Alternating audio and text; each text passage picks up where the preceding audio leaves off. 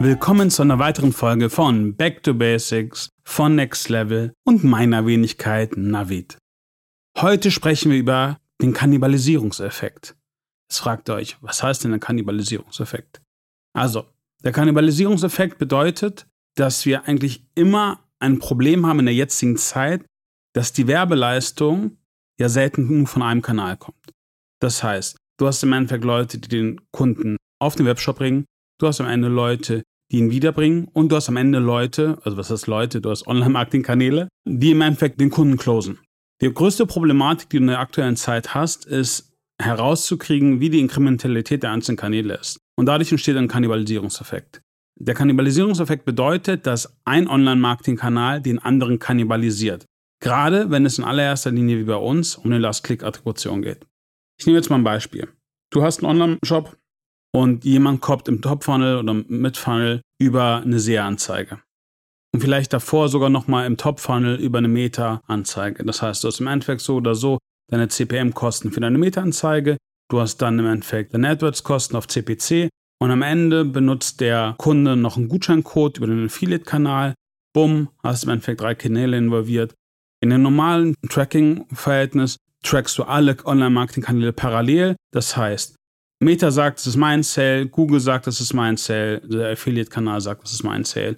Und am Ende hast du 3 unterschiedliche CPAs und weißt eigentlich gar nicht, was bringt. Wichtig ist zu verstehen, dass es diese Kannibalisierungseffekte gibt. Die Kannibalisierungseffekte sind weitgreifender, wenn du gewisse Kanäle nutzt und bei einigen halt nicht so weitgreifend. Was meine ich damit? Wenn wir in allererster Linie mal davon ausgehen und sagen, hey, ich gehe jetzt im Retargeting. Wenn du einen Retargeting-Kanal über den Affiliate-Kanal machst, hast du eine Kannibalisierung. Weil der Kunde war ja irgendwie schon auf eurer Webseite und wird dann dadurch geretargetet. Das heißt, Retargeting, Gutscheinseiten, alles, was relativ hart auch im Low-Funnel ist, da hast du Kannibalisierungseffekte. Die Wahrscheinlichkeit, dass genau solche Kanäle den Kunden gebracht haben, ist relativ unwahrscheinlich. Wichtig ist es zu verstehen, um richtig dementsprechend Maßnahmen zu machen. Variante A, du hast einen Publisher-Share, der verschiedene Publisher-Typen zusammen macht, wo aber maximal, sage ich mal, 15 bis 20% Retargeter sind und nochmal 20 bis 25% Gutscheinseiten. Wenn du das nicht schaffst und du so relativ gutscheinlastig bist oder retargeting-lastig bist oder zum Teil auch PLA-lastig bist, hast du 2 Möglichkeiten. Variante A, du preist es ein, du machst dein Provisionsmodell dementsprechend so, dass du einfach sagst, hey, bist du im Endeffekt ein Trittbettfahrer? Das heißt, nicht der Entry-Point, sondern der dann closed. Nimmst du im Endeffekt die Akquirierungskosten aller unterschiedlichen Kanäle und machst dadurch einen Blended ROAS, was eigentlich fast jeder größere Online-Marketing-Shop macht.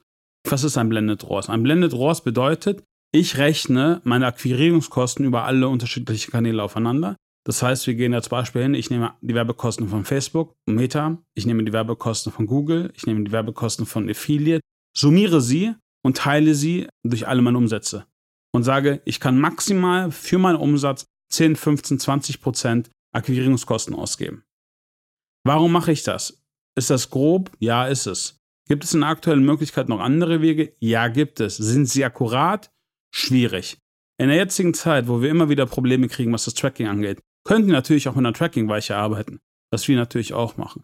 Das heißt, wir sehen natürlich, welche Sources sind assisted, welche Sources sind im Endeffekt der finale Klick und dementsprechend vergüten wir auch.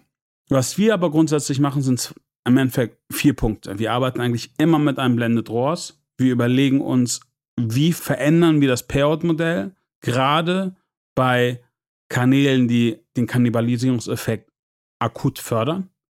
3.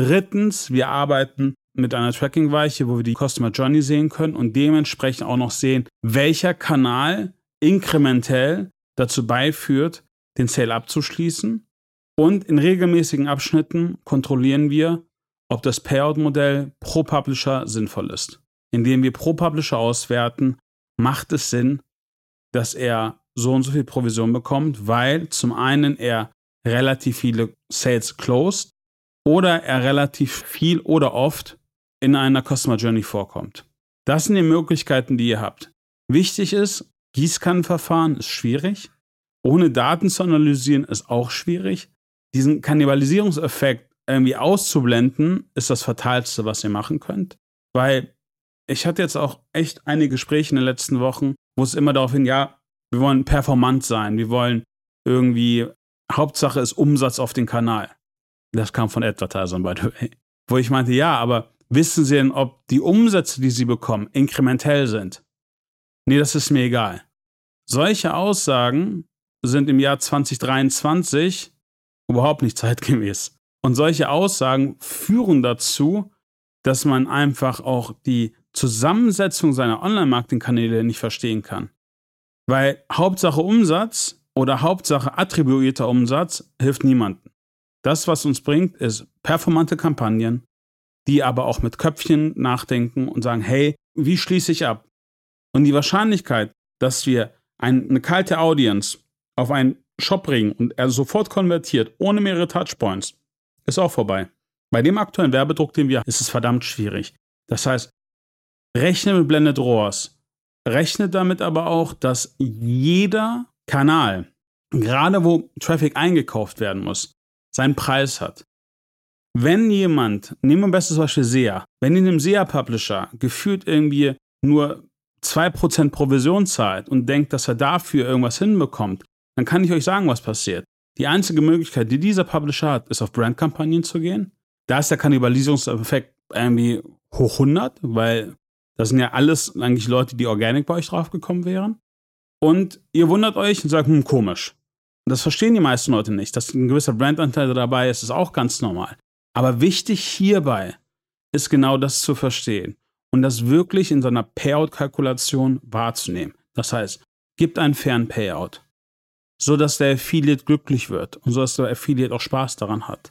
Rechnet über ein Blended ROAS. Sagen wir mal ehrlich, ich finde es immer so lustig, dass gewisse Advertiser gerade im Meta-Bereich mit einem ROAS von 2 super zufrieden sind, aber im Endeffekt auf dem Affiliate-Kanal einen ROAS von 30 haben wollen.